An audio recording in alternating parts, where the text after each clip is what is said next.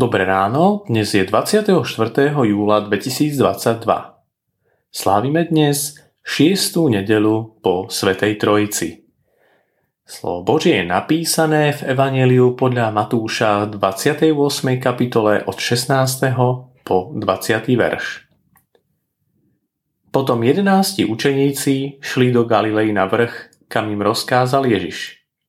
A keď ho uzreli, poklonili sa mu, Niektorí však pochybovali. Ježiš pristúpil k ním a povedal im Daná mi je všetka moc na nebi a na zemi. Chodte teda činte mi učeníkmi všetky národy, krstiac ich meno Otca i Syna i Ducha Svetého a učiac ich zachovávať všetko, čokoľvek som vám prikázal. Aj hľa, ja som s vami po všetky dni až do konca sveta. Amen.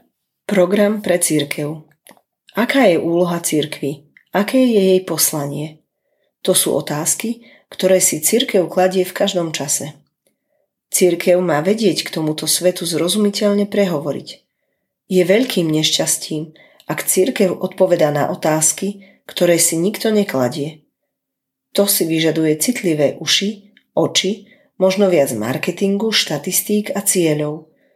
Neraz je však týmto úsilím pomílená, zvedená. Viac ju vidieť ako inštitúciu, ktorá supluje štát, jeho orgány a iné ustanovizne.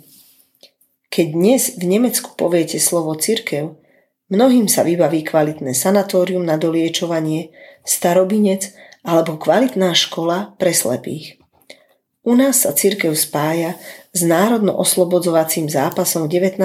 storočí a neskôr s politikou vznikajúcej Československej republiky, v ktorej sa evanelici prezentovali. Dnes možno so školstvom.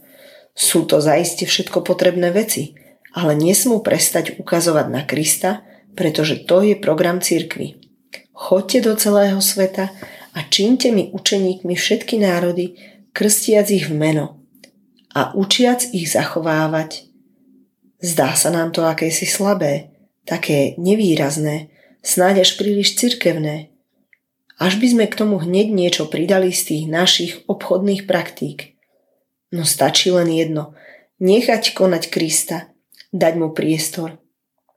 Ja som s vami až do konca sveta.